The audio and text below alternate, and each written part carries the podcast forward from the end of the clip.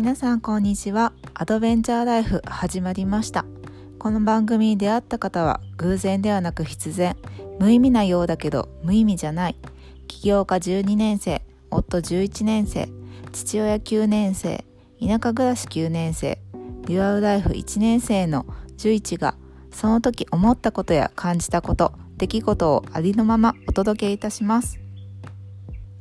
サポートは妻の皆がさせていただきます。今日も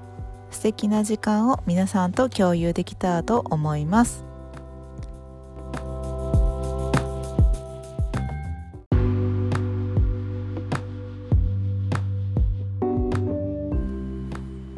はいこんにちは。じゃあ今日も始まりましたアドベンチャーライフ。えっと今日はえっと先日行われた町の図書館のオープニングパーティ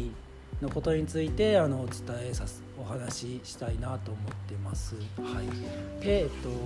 と、町の図書館のオープニングパーティーと、えっと、読書会を、ね、開催しました。とまあ、僕のおすすめの本、ね、読書会で紹介した、ね、本からちょっと伝えたいなって。えっと、僕はえー、っとそうそう。 The, The Missing Piece かな。ってやつと The Missing Piece Meets the Big O っていうあの洋海外の絵本。を紹介しました。はい。で、えっと、これは、えっと、僕が予備校時代にあの予備校の先生から教えてもらった本なんですけどあのすごい、ね、今でも思い出に残ってる本なんですよね。でなんかその予備校の先生面白くてその、まあ、もちろん授業もするんですけど授業だけじゃなくてなんか学予備校生にその人生で大切なこととかも授業中になんか結構教えてくれてでこの他にもいろいろあったんですけどあのこのねミッシングピース。この絵本は結構覚えててこの本を紹介してくれたりあとなんか僕がこう思い出に残ってるとかこう心に残ってる言葉はあの出る杭は打たれるけど出過ぎた杭は打たれないっていうなんかそんなもね授業中に。授業中かな？それかなんかこうちょっと休憩の時とかになんか教えてくれたのかな？なんかそれすごい覚えてて。ねあのー恩師です。はい。でそんな恩師が、えーと、教えてくれた本がこの要所なんですけどもなんかあのー、なんて言えばいいかなこうかけら？かけらかけらがこう旅をしていくんですよね。で旅をしていく旅をこうしていくにあたってこういろんななんか出会いがあったり、うん。こうなんか問題があったりとかなんかねいろんなことが起きてくんですよね。で最終的にこうハッピーエンドじゃないけどこう、まあ、物語がこう完結するんですけどそれが結構ね、まあ、もちろん絵本なんで人それぞれこう解釈の仕方とかが違っていいと思うんですけど、まあ、僕の場合はなんか結構人生にこの本を読むと結構なんか人生をえっと思い浮かべるっていうか深いなって思いながらこの本を毎回こう読んでるんですよね。そうそうそうなんかこう人にはね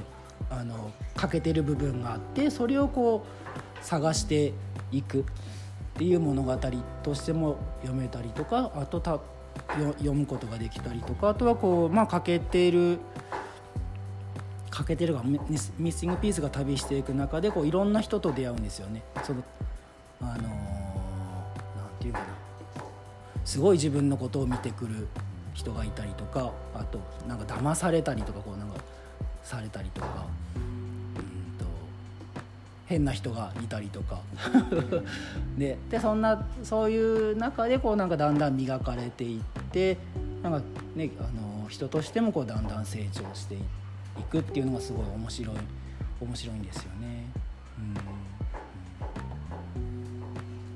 なんかあんまうまく言えんけど言えない言えんね。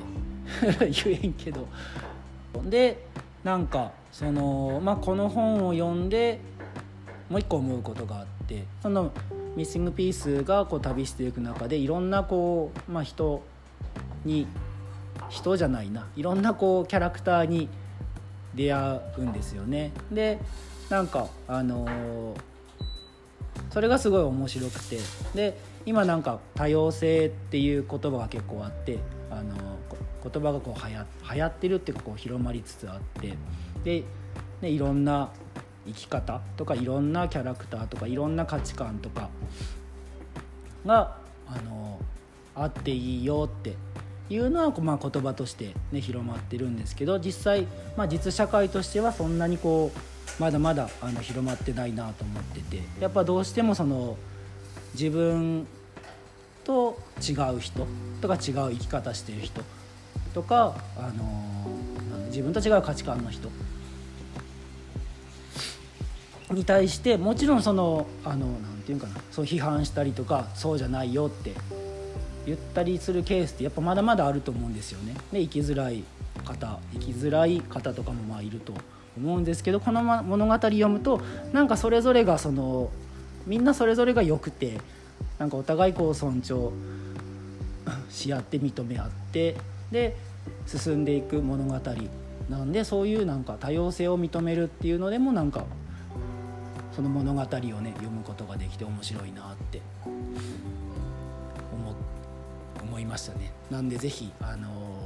まあ、おすすめはあの要所をねあのそのまま読むのが僕個人的には好きなんでもしあのよかったら読んでみてください。はい